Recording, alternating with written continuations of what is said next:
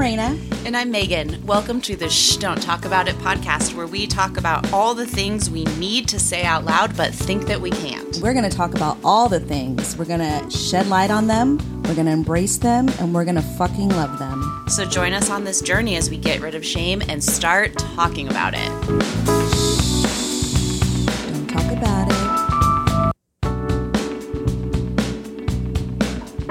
Welcome to season two, episode 10.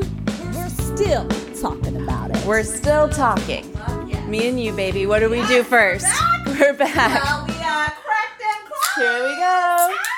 Cheers. My God, for the Cheers. first time all season, I didn't spray you with my claw. No, I sprayed you though. Hmm. Mm.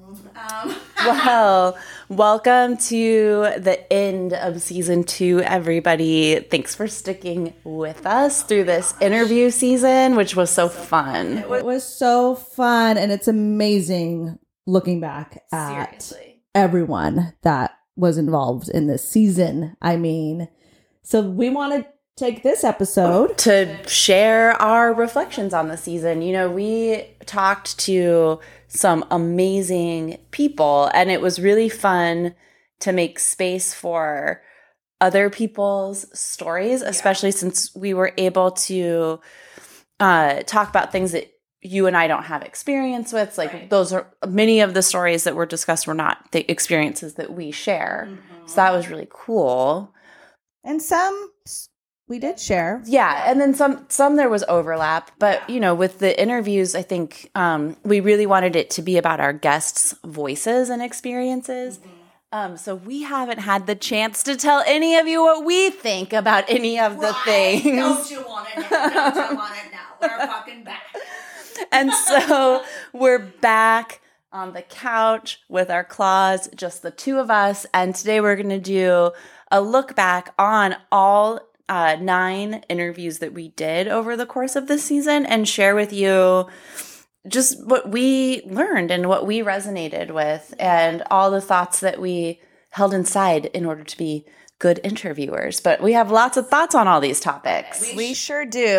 And first and foremost, I just want to fucking say thank you to everyone who came on to our show this season. We had a blast. Um, it was definitely a learning process for for us to, you know, we started for our first season uh, just out of the gate, very very beginners Back in the garage days. back in the fucking garage. Yeah. We were in Raina's garage, not like we're in some studio now. Now we're just in my living room. But but um, still. not a cold garage. so it's been a process for sure. Um, so let's start with fucking um, episode number one. Right? yeah, Two. it was "Addicted to Love" with Brienne Davis. Ah, Um, beautiful Davis. she was so great. She was great. Um, I really loved this episode, and while we were doing the interview, a lot was coming up for me. Mm. Um, and I, and I am curious what it was like for you, but I wouldn't consider myself a sex or love addict. Mm-hmm. I do consider myself a recovering codependent, and I think the line between those Yeah. things is pretty thin. Yeah. And so there was a lot Tomato, of tomato, maybe? kind of I think so. I there was a time in my life where I actually took the the um questionnaire she was talking about and I scored pretty high on it at that time in my life. I don't think I would score the same now because I've done so much work on codependency and, and shit but I, it's a it's a thin line to walk is what i'm saying and there were moments where she was talking where i was like wow i'm like noticing a lot of emotion coming up, a lot of thoughts coming up, a lot of reflections on like my past patterns of behavior in relationships and sexually. And it just, yeah, it brought up a lot. And I learned a lot from listening to her talk. Same. What about you? Yeah. Yeah. I mean, I I honestly don't think I have an addicted personality. Um, even though that's probably a lie. Um, considering I've been doing this since I was 13. But meaning drinking. Um, but um but yeah, no, it really shed a lot of light on some of my own patterns myself, you know, with Yeah. people and um, the things that I expect from individuals or how I expect to be fulfilled by something external. Mm-hmm. Um, that was the thing I was chasing for so long. Not so much sex, but love. Yeah.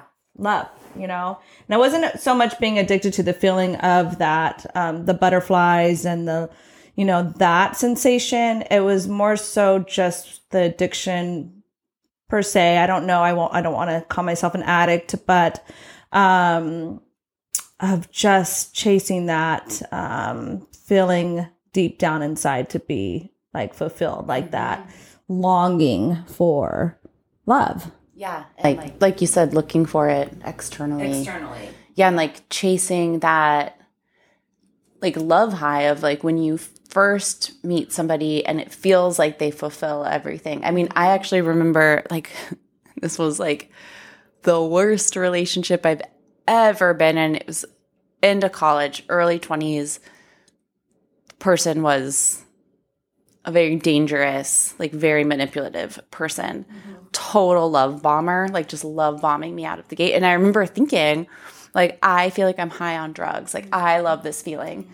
And then the relationship went south really quickly. He was had a gambling addiction and a lot of other issues that revealed themselves. And like the addiction to that love high feeling, that feeling of like, but in the beginning, the beginning, three months ago, things were so great. Like, I want to keep chasing this. I want to yeah. keep trying to like recapture that. And it was totally like seeking that like excited, like dopamine, serotonin feeling, mm-hmm. and seeking that like, oh, but for like three weeks when you were being nice to me, I felt like I was fulfilled. So that external yeah. validation. Yeah. yeah. And for me, it wasn't in uh a sexual relationship or a partner. Yeah. It was more so with people. Like I feel like I got addicted to people or I, I um their attention, I guess mm-hmm. you would say. Like once they give me attention, I'm super flattered and I'm super overwhelmed and I'm like, "Oh my god, you see me, you love me." Yeah. I'm like, "Now I love you too." or you know what I mean? And then and then I would be if they didn't do exactly what I thought they were supposed to do to show them to show me that they loved me, then it was like, oh, you don't love me. And there we go. Then it's yep. that continuous cycle of like chasing. always looking into somebody else to fulfill that like deep fucking void inside of you. That fulfillment, that high externally through other people. I mean, I just, I really appreciated that episode because mm-hmm. it gave me the chance to reflect on places where I've grown, like yes. the process of recovering from codependency is yeah. really painful um and really wonderful. And then also shown like shown shined Shine. shown shine, shown or shined a light. No, shown is a It's not shined. It's shined. it's shi- Shine my, a light. Yeah. Yeah my brain's a little broken today, but it shined a light on places where I was able to notice, like, oh, like you still have a little bit of like growing to do yeah. in this area. And I thought that was really just cool. And it sparked good conversation with my partner. And it was just like really um, generous of her to talk about such a taboo topic because coming out as a, a person in recovery for sex and love addiction has a lot of stigma attached to it. And I just oh, sure. loved getting to hear her story. Yes, same. So thank you so much, Brienne. And yes. if y'all haven't heard that episode, um, you should. And there's a 40 question questionnaire on sex and love addiction um, that is available out there on one of our posts um, about this. So thank you once again, Miss Brienne Davis. Thank you, thank All you. the best. Um, so moving on to oh baby, oh baby. um, the scary baby. Oh uh, Alexis. Yes. So in that episode, we got to talk to Alexis about postpartum depression, or excuse me, that just goes to show why we needed to do that episode. Exactly. Postpartum anxiety. Yes. Which, like, nobody knows exists. Right. Um, some people do, but it's way less known than postpartum depression. And yeah. um, if you don't know, now you know. Yeah. Right? That was wild for me because Alexis is one of my best friends going back like 15 or 16 years now. And so I knew her mm-hmm. during the whole time she was pregnant, after the baby, after her first baby was born, when she was experiencing all of this, and I truly had no idea. Mm.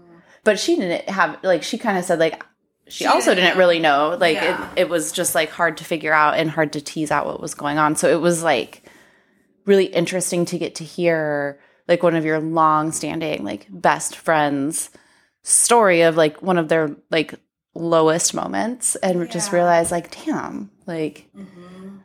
i just thought you were like a little anxious about the baby because every mom is and it was so much more than that it goes, it goes to show just how much we don't know about or each other you know what i mean um, or how much people choose not to share with one another right. because they don't feel safe to do so because they feel maybe there's um, stigma or shame attached to it or i should be feeling you know, ecstatic because I'm a new mom. And, you know, these are just like whatever, you know. Um, but um, that is the reason why we talk about these things is to take away that um, stigma and shame around those topics because there's so many people that are going through it that you don't even know, you know. So I mean, I'm I'm always like that. Be kind. Be kind to one another. You have no idea what the next person is fucking going through. Um, and, you know, I don't have a child, but I can only imagine my anxiety that I already have now would totally be exacerbated if I did have a child. Yes. And um, I'm just putting that out there now. Check in on me, all right? if I do have a kid. even even just with your dog, with Leo, like when oh we take God. him camping and stuff, like it's like Raina, you gotta just, he's fine. You're allowed to have fun. So even I'm just. helicopter mom for sure. You are a helicopter mom with, with that poor. With my, my dog, Leo, he's four years old now. Yeah. But yeah, when he was a puppy, he got sick a lot. And I just, it's just one of those things. Like I really, really love him like beyond words. And so it just scares the shit out of me that anything could possibly happen to him. Yeah. Um, and I know that is definitely something that I need to like scale back on. Like he's okay. Like luckily I have a partner that it's like chill the fuck out. Yeah. you know, you know what I mean? Like he's fine. He's fine. I'm like, okay, you know. Um, but yeah, it's it is helpful for you to point that out because, you know, that's something that I need to work on. So, Alexis, thank you so much for sharing you know, your story with your first child and having postpartum anxiety because I'm sure there's a lot of women or pregnant individuals out there that um you know, may experience the same thing. And now they have some vocabulary for what it is. Yes. I mean, you and I have a friend who recently had a baby and I um feel like I remember seeing a DM on the Instagram account from her saying, "Oh my god, this is me." Yes. Um, I remember that too. Yeah, and I didn't know, and I didn't know that this was a thing, and now I can talk to my doctor or whatever. Oh, like good. the next thing yes. was. So, you know, I think postpartum depression is very serious. It gets a lot of attention as it should. Uh-huh. Um, but postpartum anxiety is also very serious, and it needs a lot more attention. It almost reminds me about like maybe like 15, 20 years ago when like mental health was like first starting to be destigmatized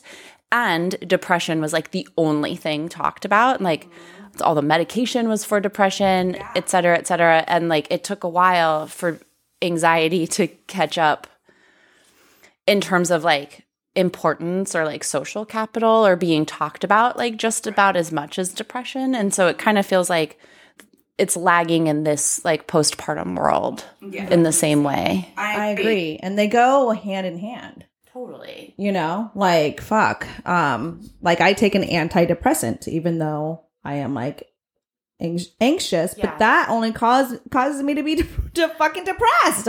You know, being anxious all the yeah. time and then like your energy just like goes it just plummets because you're yeah. just you're so overwhelmed with all these thoughts, just trying to survive, protect yourself, blah, blah, blah. It's exhausting that you just can't do anything. And yeah. then you feel like a fucking loser because you don't do anything. You just lay on the couch all day, you know, and then there that's when the depression sets in and it's just like a fucking vicious cycle. cycle. Yeah, they are like cousins, aren't they? Yeah. They really so are. frustrating. Mm-hmm. So Alexis, thank you yeah. for sharing um, I know it's especially vulnerable for mothers to share anything about like anything real about motherhood, like anything that doesn't project some perfect image. So we really appreciate your realness and you definitely helped people with that episode. Definitely. Oh man. Okay, now moving on to episode number three. Okay, this one was a heavy hitter, I think. Oh yeah. Um and probably more so for you than me, but um this episode was You're Not What Happened to You with Courtney. She came on to talk about her childhood sex abuse. Um, I thought that her journey was incredible and that she was so courageous um, in telling her story. Yes. Um, and then toward the end of that episode, you did a little bit of disclosure, I did. I did. which was also very brave and very powerful. Thank you. Well, she inspired me to do so. Yeah. You know, I don't, I'm not ashamed to be a survivor of childhood sexual abuse, you know. Um, I don't talk about it very much as part of my story. Um, I hint here and there about it. Um, but just listening to her um tell her story and all the shit that she had to go through. It was just fucking like hitting me hard you know like it totally resonated. I could it, I, the whole time i was just like like totally Yeah, I was like looking over at you through the interview, like wanting to make sure that the story was being told, but I was like so not worried because it's not like I mean you're fucking strong, like you're tough as nails. I wasn't like oh is Raina gonna like not be able to handle it? like it wasn't that, but I just like I was like imagining what was like rushing through your brain and just looking over at you like how is she doing is she okay like what is is she gonna disclose like what's gonna happen I mean, you're aware of my story. And I mean, honestly, I haven't started really like going in on it um until like 4 years ago, you know, 4 or 5 years ago when I started therapy, you know. So it is still new for me to share it. And um I still get really uncomfortable and tearful um but just her strength um it just inspired me, you know. Like there's nothing there's nothing wrong with what um we didn't do anything wrong you know it was not our fault and it's not your fault if something happened to you um and we are so much more than what has happened to us. And that is why i was just like yes this did happen to me. And it was fucked up and caused a lot of harm. But look at us today. You know what i mean? And if that can like inspire somebody else that may be going through this um, right now or trying to figure out um, you know their own behavior patterns or why they are the way they are react the way they do um, and start questioning their own thoughts you know i think i'm here for it. That's what we're here for right? Is to talk about those uncomfortable things. I mean, you two just did a beautiful job with that. And I will say, as someone who works with survivors of a range of, of sexual assault of all varieties, but many of my clients are survivors of childhood sex abuse, like just the common thoughts mm-hmm. that are distortions are this is my fault. I did something to cause it. And this defines who I am. Mm-hmm. And so, and, you know, we work to undo those thoughts. But what I think was so beautiful about that episode was the opportunity to sit in the presence with two survivors for our listeners to like sit in the presence with two survivors and hear actually on the other side of it two people able to say like this was not my fault mm-hmm.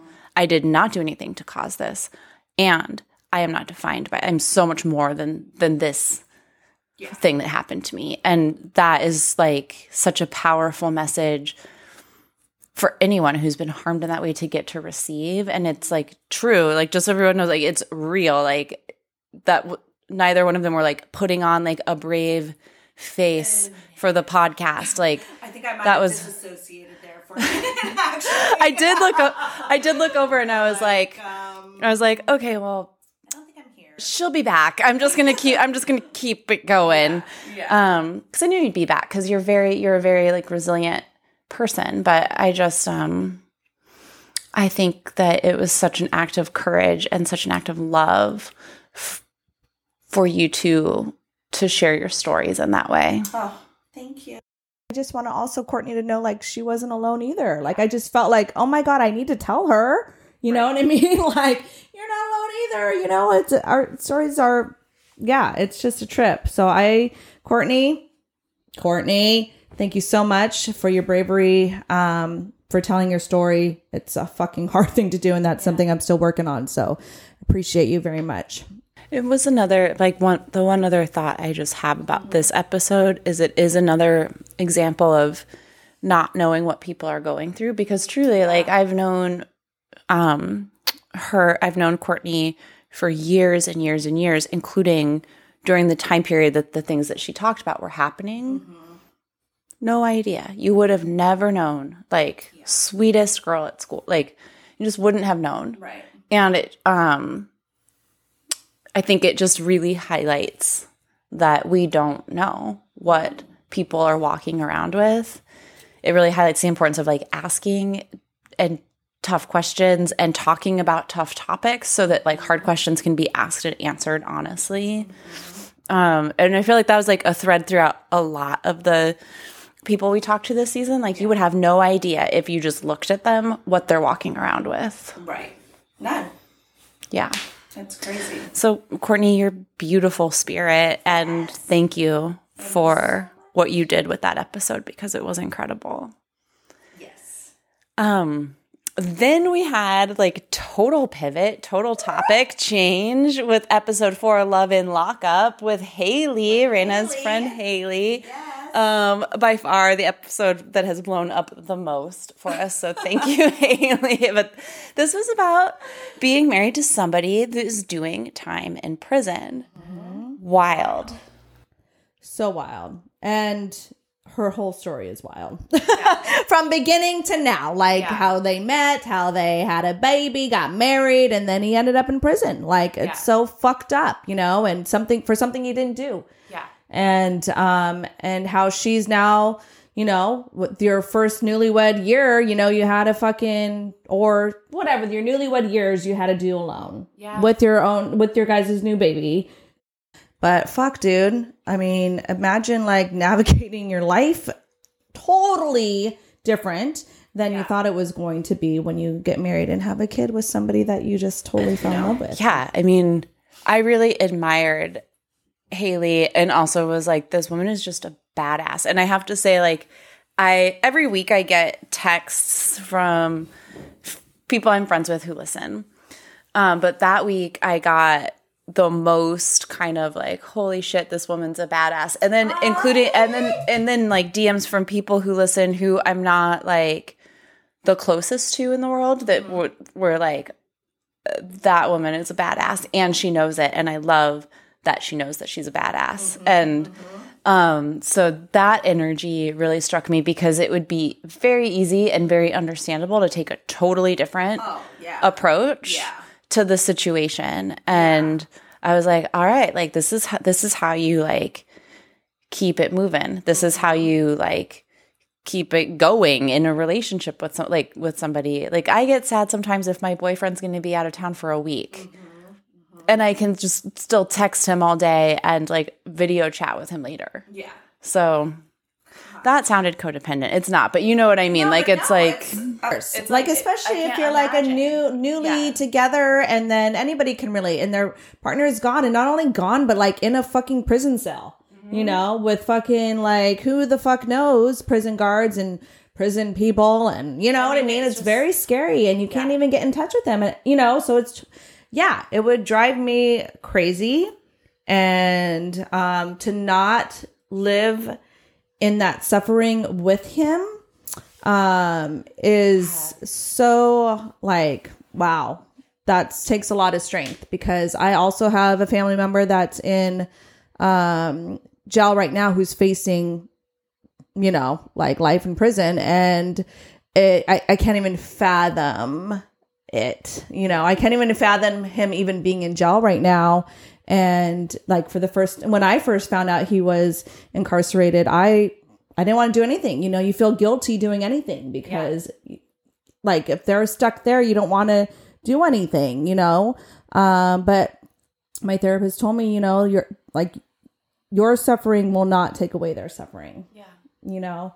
And so I'm just like in awe of Haley and how she's managed to, you know, figure out how to fucking do this and keep it moving and with a positive attitude and just like with her eye on the motherfucking prize, you know, yeah. she sees the day is coming, another year that's, you know, like it's just I don't know, it's inspiring to see that yeah, you can definitely be a victim of your circumstances um or you can choose to to not Yeah, I was blown away by all of that and then it also got me thinking just about like what it means to be kept in a cage and how oh, fucked up it is that so many people are behind bars for things they didn't do or things that are like such small petty crime like crimes and then the whole piece about how like because of covid they hadn't been able to like see even like right. see each other right. in all this time. Yeah, and this and is like your wife and your. It baby. just broke my heart, but yeah. she also like really inspired me with her like, but we keep it moving. Yeah. Yeah.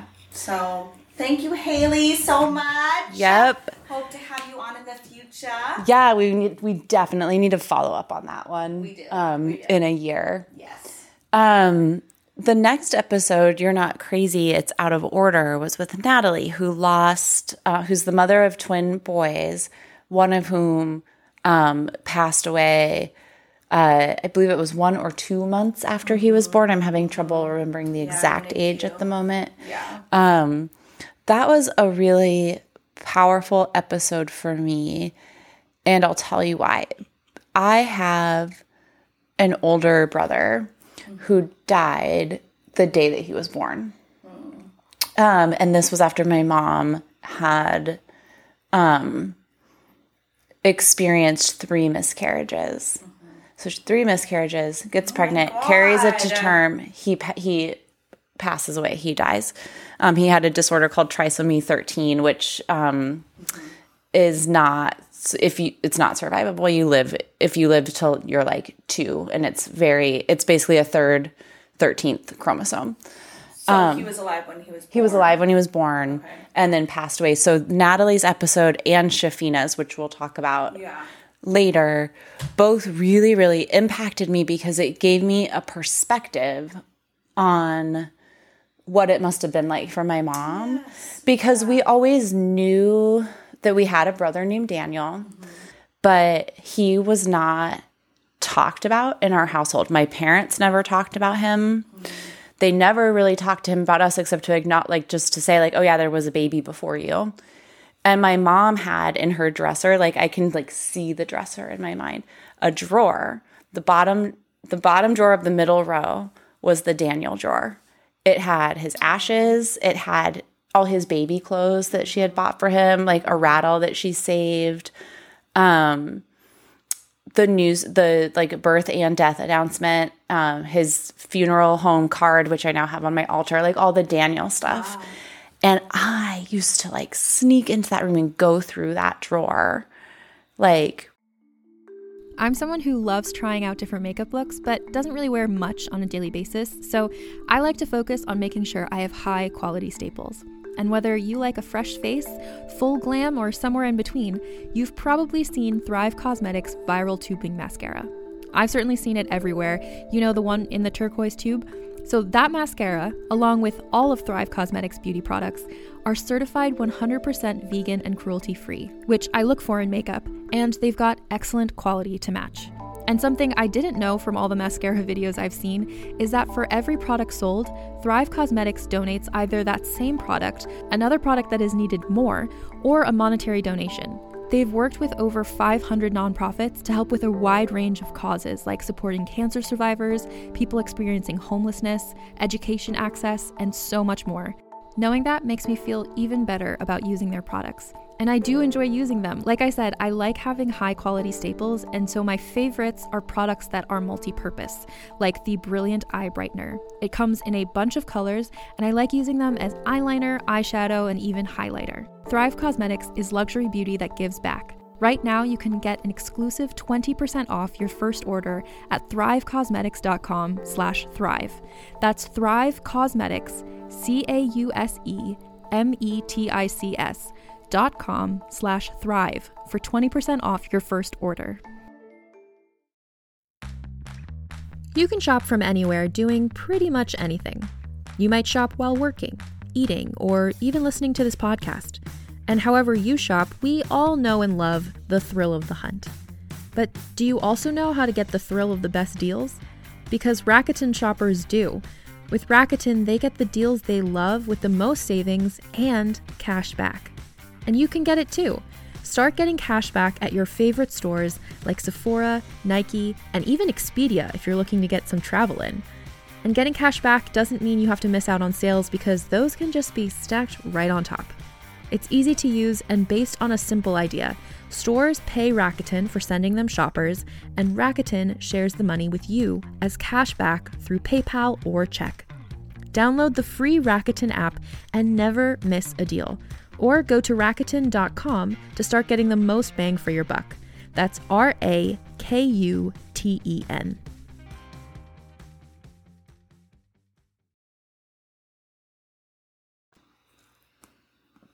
at least twice a month because I was like I had a brother. Yeah. Like I and I always wanted pictures. No. Because it was the 80s, so they just took him away. She never got to hold him. They took him away. My my they took they could tell something was wrong. Um, they took him away. My dad got to hold him. She never held him. So anyway, like all of that to say, like there's like this thing that exists in my family that's not a secret, but it's also not talked about. Yeah. And I always felt like some type of way about it. I personally think that it had a huge impact on my parents' marriage.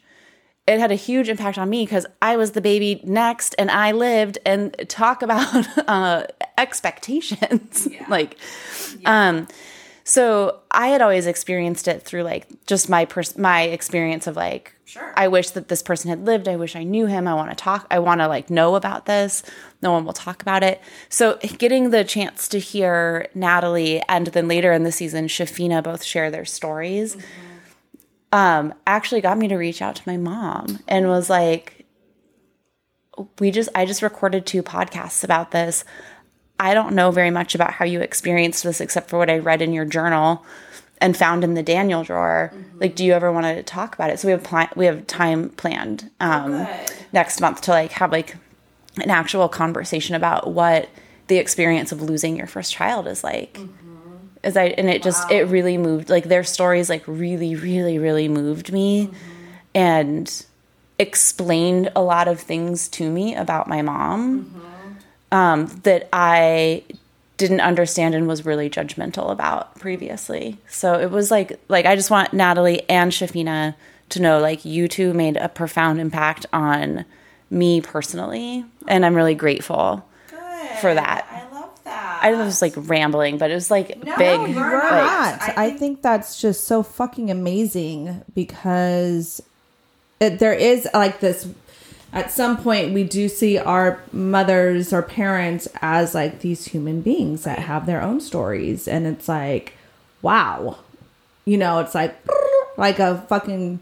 I don't know. It just changes your, it shifts your perspective so much, and it's just things start making sense or you now you give a little bit more grace or a little bit more forgiving of of some things. So um and and it also just shows that these women's stories um the ripple effect from their from their sons you know still carries on and what that energy is still doing. Like we're all still fucking like connected in that way. It's just amazing. Yeah.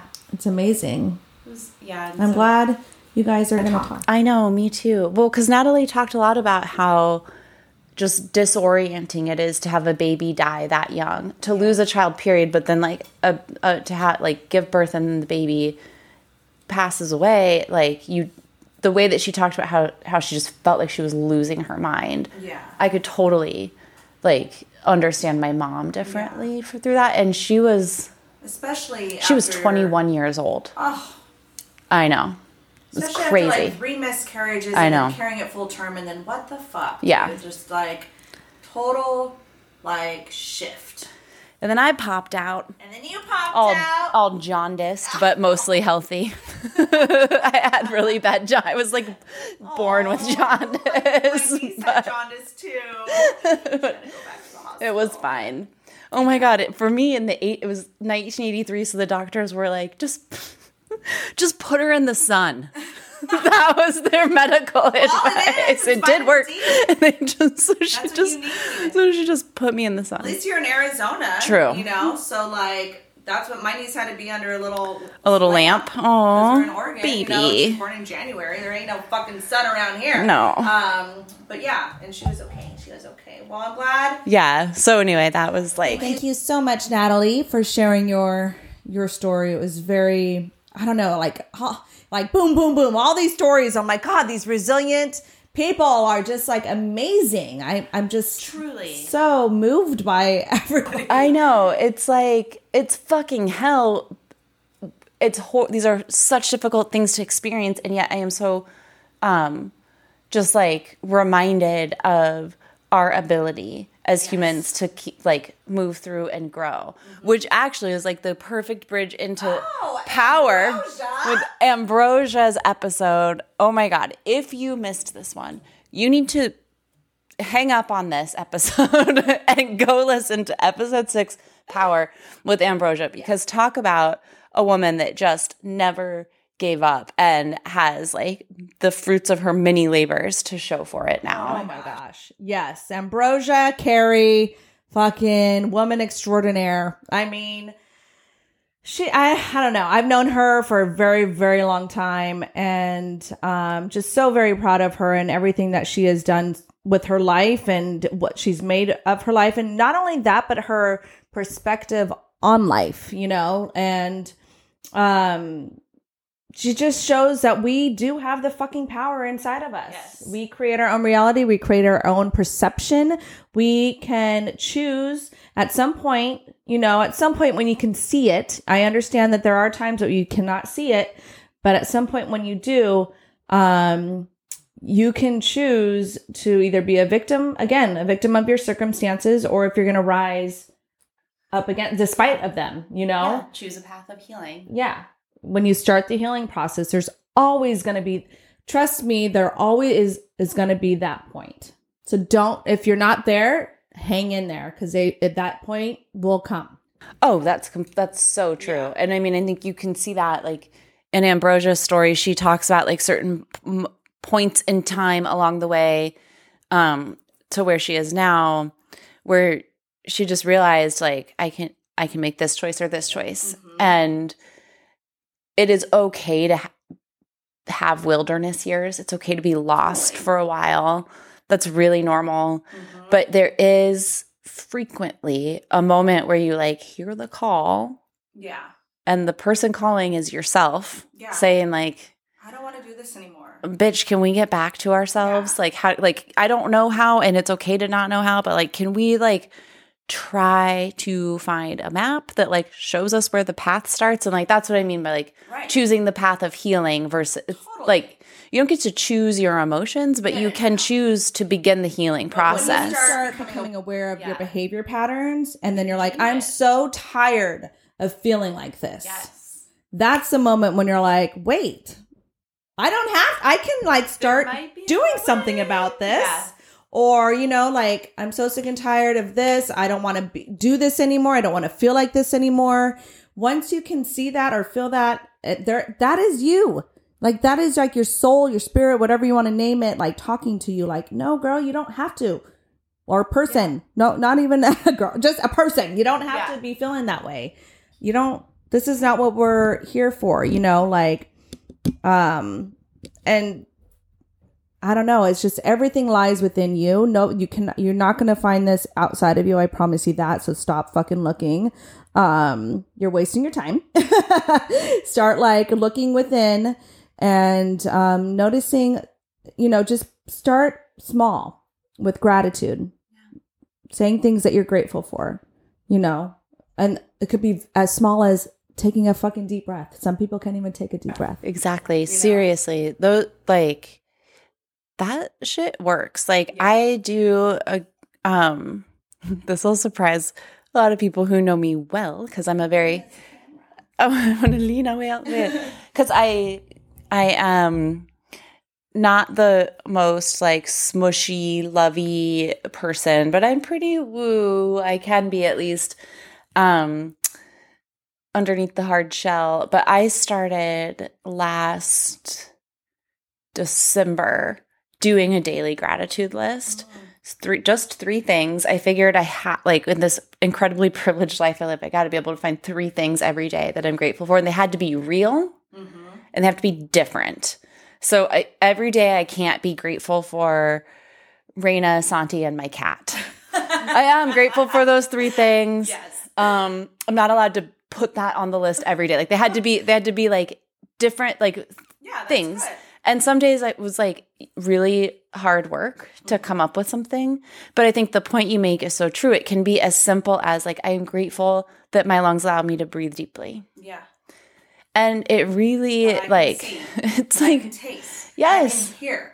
I mean, the things yeah. that we totally take for granted, but just starting small with the gratitude yeah. will shift that mentality of like that those horrible negative thoughts, you know? Yeah. Um, because you're just going to be attracting that into your life. Like just once you start with being grateful yes. and then just moving towards like you know, it'll get you out of your funk. I, I guarantee you it yeah. will. Just keep at it. I mean, it's not going to happen overnight. Yeah, it's not a magic button. But um, again, that whole episode, episode number six, is all about the power that we all have inside of us. Harness it and find your way home to yourself. Yeah. And also, like Ambrosia for President 2024. Yeah. Like, I am on board with this woman. And um, aside from just one more thing on her, about her that I thought was so beautiful that I hope to see more of just in this world is like her um grace and her power and her like strength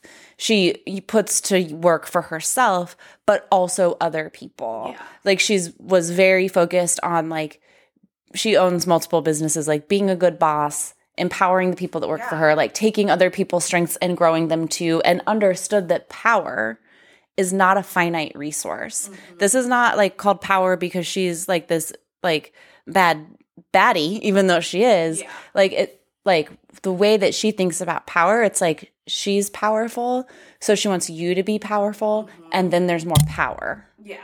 Instead of like, I want to be on top right. and step on everyone on the way, yeah. like below me. No. And that was really cool. Totally that's where it's at, you know, doing the work on yourself and then being able to help others, um, whatever that yeah. looks like to you, you know. So, which then also like rolled so nicely into the resilience episode with yes. Jessica. Um, because same kind of thing, someone that just has done intense self work mm-hmm. and is now sharing what and they've learned with others. Yeah. Yeah. Yeah. So this episode was our friend Jessica, who's a stress resilience coach, um, overcome a lot of um, very intense trauma in her life. Yeah. Trauma. Yeah. Um, and is also fucking genius. She's like a yeah. neuropsychologist who um, now teaches uses what she's learned through her lived experience and um, academic training to help people build resilience to stress, which we all need because we're all really fucking stressed out. We are.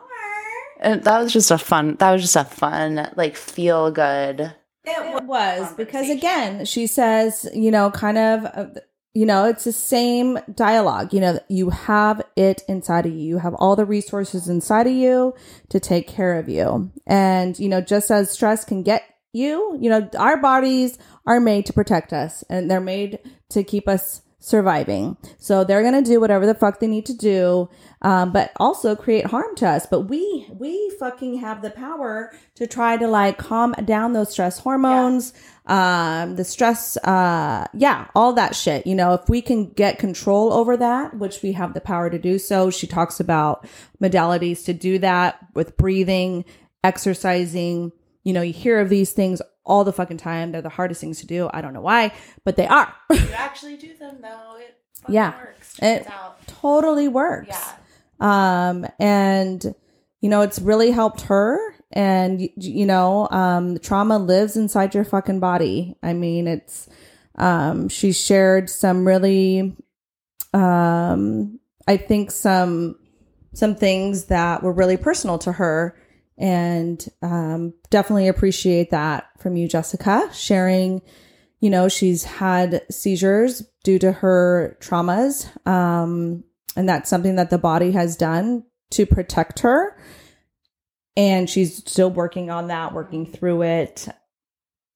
But the thing is is she's asking why you know like starting with the why. Why is am i feeling this way? Why is my body doing this and then once you know the why then you can start working on those stress behavior yeah. like stress management 100% i love what you just said about like there's this physical thing that her that her body does these seizures at, to protect her at one at, at one point was protective now it's less useful. Right. But the sort of key thing is like if you have an overactive like protection, an overactive stress response, a learned behavior that was useful at one time, Jessica's message is like if you know you have these responses that are no longer actually protective or serving a function, you have within you what you need totally. to change it and that's totally true. It takes work. It's oh not like takes so, it's oh, not I mean, just but it's it's years yeah right? it's years of your nervous system overactive nervous yeah. system basically having to relearn and now you have to try to undo those fucking pathways but it is so it possible. Is possible. and it that's the message of hope i think across many of these stories really because uh, like everything like basically what we're all ta- what we're talking about and all this is trauma and like yeah it is fucking shitty but i fucking swear to you that you can recover you and can it's possible. Recover. And like, I really, I walked away from interviewing Jessica feeling more sure of that than than ever. Yeah. Because she's she's fucking doing great. Yeah. She has her own podcast and she has her own, you know, Instagram. She's just coaching. She's a coach. She's doing all the things, again, using her story to help others, which is just a beautiful thing. Um yeah. Amazing. It is amazing then after that, we talked with Morgan, who's a sexual violence prevention educator, in our episode An Enthusiastic Yes, which was a follow up to season one's episode Us Too, where we talked about our experiences as survivors of sexual assault. What we talked about with Morgan was like, how do we fix that problem? Yeah. So this episode was all about us kind of questioning why do we have to live in rape culture? Why do we have to have an episode about our experiences as assault survivors? What does what will it finally take to end the fucking epidemic of rape and sexual violence? Mm-hmm. And so Morgan um, has been working in the sexual violence prevention field for years and came on to talk about like what consent even means. Like, first of all, fucking baseline. Mm-hmm. what is it? Right. Um, beside like, and what I really took away, one thing I really took away was that no means no is like the bottom, like that's the floor. Like consent means so much more than that. Yeah. Um, and it was just, it was nice to have a conversation about how to, what can we all do to solve a problem? Mm-hmm versus just a conversation about how we survived a problem. Right. You know. Totally. Well, it's a whole like um rape culture still perpetuates that negative Yeah. I mean, yes, obviously rape is negative, but if we switch it to um what we're supposed to be doing yeah as opposed to what we're not supposed to be doing maybe that would create more awareness and um, people would understand a little bit more what exactly consent means. Yeah. Right. Because people think of rape and they think of they think of a lot of things. I can just tell you right now, a lot of shit is like going on sure. in my head. Like a lot of media narratives. Images. Yeah. Yeah. And it could be um and it's not it could be those things and it could also be less um it could be more i guess not at, I don't know, I don't want to say settle, but uh, consent culture puts the um, punctuation, the focus yeah. on what yes actually means. Yes. As opposed to what rape actually means. Right. It's like, like yeah, yeah, no does mean no, obviously, yeah. but like we talked about in that episode, it's like so sometimes okay, I guess, yeah, also means no. Right.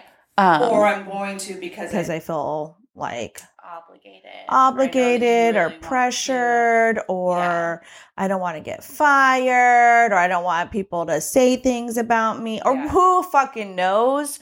It could be a lot of things. None of that is. Um, none of that is. What I've been thinking about so much since that episode is that if we lived in a culture where consent was defined, like we talked about in that episode, as, as an enthusiastic yes. Mm-hmm. And we were actually allowed, like, socially to talk about, like, sexual pleasure. Like, here's what I find pleasurable. I yeah. really like it when you do this. When you do mm-hmm. ABC, it really turns me on. Like, what do you, if we, what do, what really turns you on? If we lived in a culture like that, like, just everybody would be having like baseline such better sex. Right.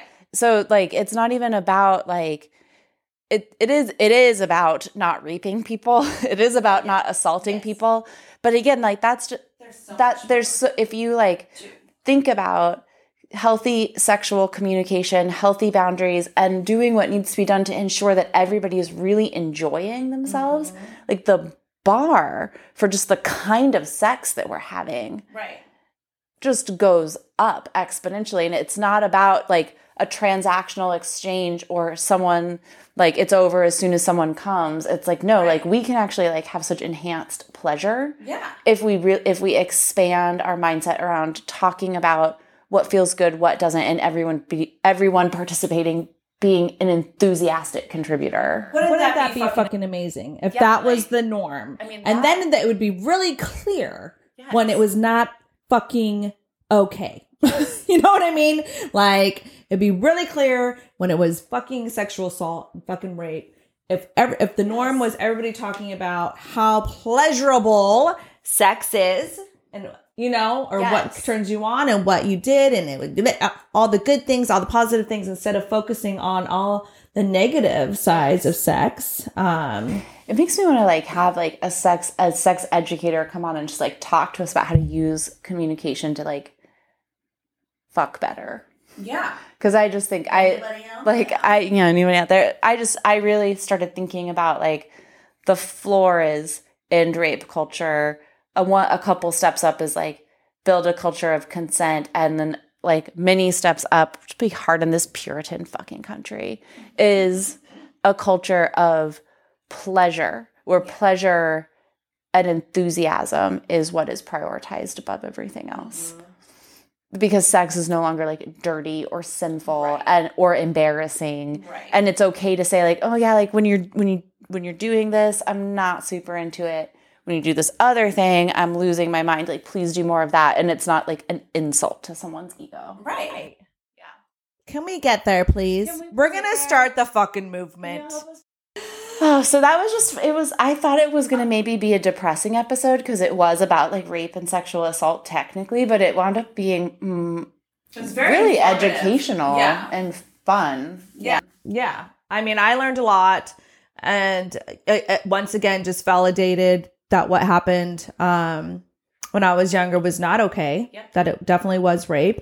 And that was just like, fuck yeah. You know what I mean? Like, mm-hmm. thank you for that. Um, so thank you so much, Morgan, you, Morgan. for coming on and sharing your knowledge and teachings with us. Um, and then that brings us to our last episode that we just had mm. was Shafina, sweet Shafina. He was here. He was here. this episode moved me. Oh my god! And not even so. Shafina's story was about her son who was um, stillborn. I don't. I already talked about like why that that episode and Natalie's episode really impacted me personally. Mm-hmm. There was something else about this story that just moved me that I can't even fully put my finger on. It's like Shafina's spirit. spirit. Yeah. Yeah. Yeah. yeah. She um I think it that's where it was at. She has such um a light inside of her and it was that's where I felt it with her just like her she's just so sweet and I know this story was one of other stories that she's had to come um, and overcome um, and and deal with. And um, um, yeah I, I know there's just been a lot of stuff that she's had to endure. And it just you know when you meet somebody like that you know you know that they're a fucking warrior and you can feel that presence in the room. That, she that- is a warrior. That's the perfect word. Yeah. Yeah. that was just it was just a really yeah just something about her. And it was, wasn't the first grief story on the podcast. It won't be the last. Um but she just has this light that you and it's like So warm. it's so warm. And, you- and yet you could like you can also like you can feel the pain but you can also feel like the fight in there yeah. and i certainly felt that in the room when we were recording with her but i think it comes through in the recording itself Me too. Me too, because I was literally editing it the other day, and I was like, I cry, I started crying, you know, I could almost start crying just thinking because she has like this warmness about her, and it's interesting when I I'm literally thinking about this right now. When we asked her how she would define herself, and she said, she, first and foremost, she sees herself as a mother, and I totally see her as like this, not only a mother to her children, but like as a mother, Like a goddess. figure. yeah like, like, a goddess of the like she created the world Yes, yes. Yes. Or just like I just want to like you know what was that? There was a mother with a big skirt and all the kids. Yes. You know what I mean? Yes. Just like just that warmness spirit that you can just give that person a hug and they Yes. bring you into their chest and they will just like hug on you. You know what I mean? That's just the that's what I'm that's what I felt. Yeah, me too. you know and i think it's horrible that she had to go through this you know and um i hate saying things happen for a reason i hate that fucking saying um it's not helpful whatsoever um i do choose to um to say that what does happen you know what what comes from that it all comes down to the individual. Yeah. and how they navigate through those waters. Right? Because you could have she her and her family but i'm going to just speak just for shafina you know could have totally just lost it. Yeah. you know? And nobody would blame her. Um and just given up and be victimized f- from that circumstance everything you know what i mean but she 5 years later is continuing to like tell her story she has she had another child afterwards Yeah. like that is just like holy shit like i'm blown away by all of these I'd be all of these people all these Yeah. women that like are just like so resilient and I don't know, you know, and this last one with Shafina is just, a, uh, you know, just another icing on the cake, you know, just shows how fucking powerful we are, you guys. Like, Yes. so how power- powerful we are. totally. totally i i mean you're right like you it could have totally broken her but it didn't and it makes me think about there's this book that i read a couple years ago. It's called man's search for meaning by viktor frankl who's a uh, well he's passed away now but he was a holocaust survivor and a psychologist. And um, man's search for meaning is about his time in, in the camps. And he wrote quite a bit about the resilience of the survivors, the things he noticed and and while he was there, and his thoughts on himself. And he wrote something that at the time that I read it, I didn't fully understand it because while I had suffered a bit in my life, I hadn't suffered greatly yet. Mm-hmm. 'Cause This was before our friend Joe died. But in the book, he wrote that one of his aims in life was to learn to become worthy of his suffering. Mm.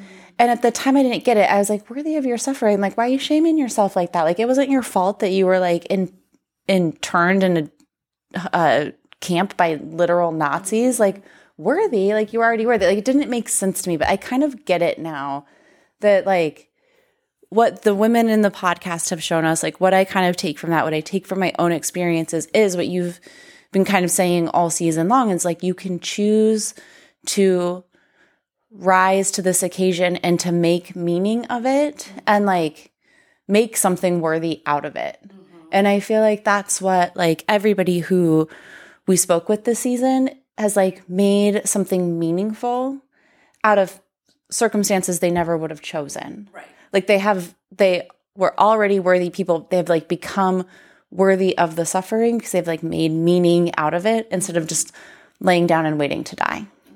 With these horrible yeah. things that have happened to them. Yeah. Um and that's just like that's what I just saw over and over again in like every person we've talked to. Mm-hmm. They like it means something because they've chosen to allow it to mean something. Right. Which I'm just like, damn, I don't know. Like, yeah, I've been through some ch- challenging stuff, but I don't know what I would do in like more than half of these situations. Yeah. I know. But what I think that these that our guests have shown us is like what I would do, what you would do, what they would do is just keep going. Yeah. And then one day it kind of starts to make sense. Please just keep going. Yeah. I promise you that that point will come yeah. when you realize that there is a choice, that you have a choice. Yeah. You know, like that is that is the common theme amongst all of these women is eventually they they chose in. They chose in. You know they want to live this life. They want this life this life can be so much. And it's not like you've said before a sum total of the bad things that has happened to you. Yeah. You know what i mean? Like why do we tend to focus on all the horrible things that have gone on in our lives um and it just becomes like a fucking on replay right like you wake up in the morning and you automatically think of your problems and like boom you're right back in it like, but if you wake up and you start with the gratitude or something, you have the power to shift that mentality, like to shift your perspective, to um, choose into this life and choose that you want to be what you want. Like you don't have, like you can't control some of these horrible things. A lot of these things, all of these things, yeah, and you were allowed, outside of their control. You are allowed to grieve them, like you're allowed yeah. to feel like shit. Of course. What you're saying is like, and while you're feeling like shit, like just opt in yeah. to life. Yeah. It's not going to be perfect. It's not going to be easy, but like opt in. Like just mm-hmm. say yes. Like make meaning out of what has occurred. Make it matter. Yeah.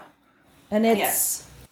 I mean, if anything of what I've learned throughout my life and the shit that's happened to me, because a lot of it was out of my control, is that I am more than that, you know. So much more than that. And I don't want to like continue a life and be victimized or you know what I mean? I don't want to be held victim to what other people have done to me. Yeah, you know, people's nasty choices. Yeah, like I have the power. I'm a powerful human being.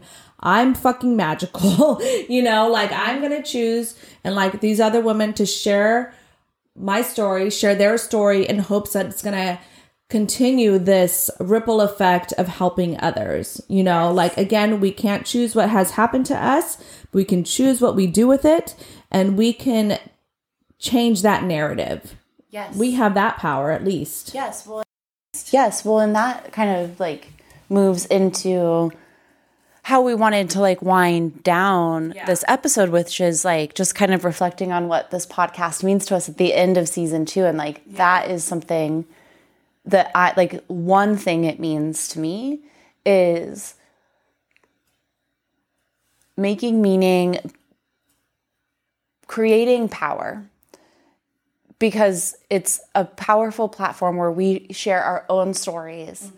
Which has been like incredible. Like, I thought I worked a lot, like a lot of the stuff we talked about in season one, I thought I worked out in therapy years ago. I did for the most part, but I never had had the experience of telling hundreds of strangers. Yeah right. about those things. I'd had the experience of telling one right. therapist.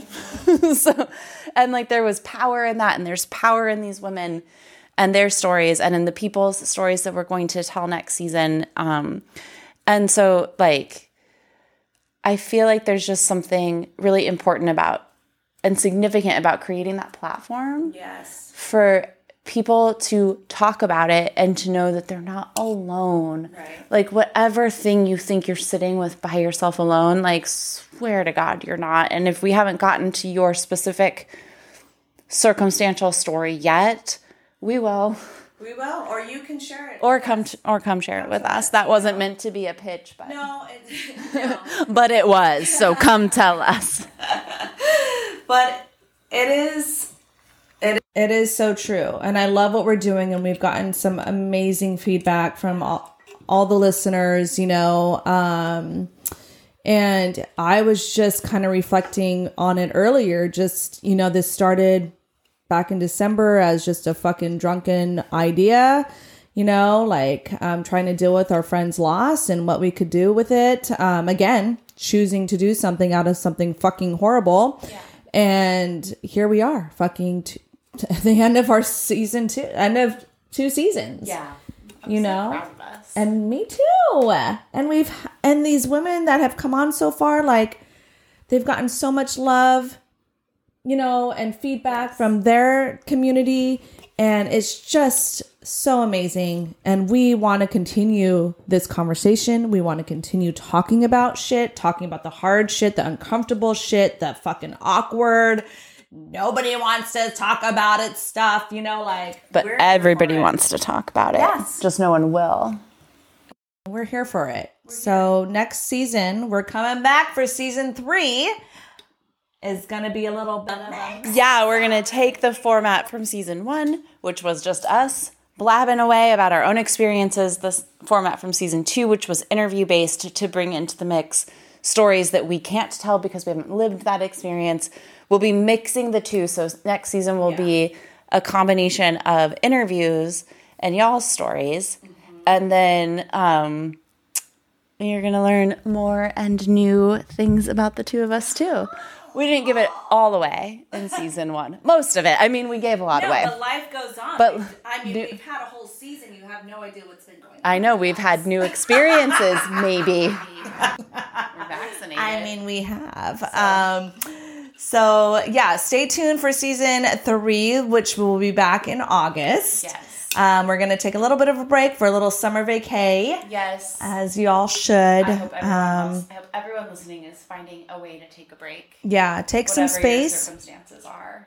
take some space. Um, we would appreciate if you share, you know, our podcast, and so other people can find us and um, listen to us and be a part of this fucking amazing community that we are creating here. So, where can they find us, Megan? They can find us on Instagram at Shh, Don't talk about it, pod. I forgot. I changed it up so many times. and also you can email us at info at shdonttalk.com. Um, DMs are open, email is open, everything's open. So feel free to reach out. Let us know what you thought of this season. Let us know what you thought of our little editorializing and additional sharing.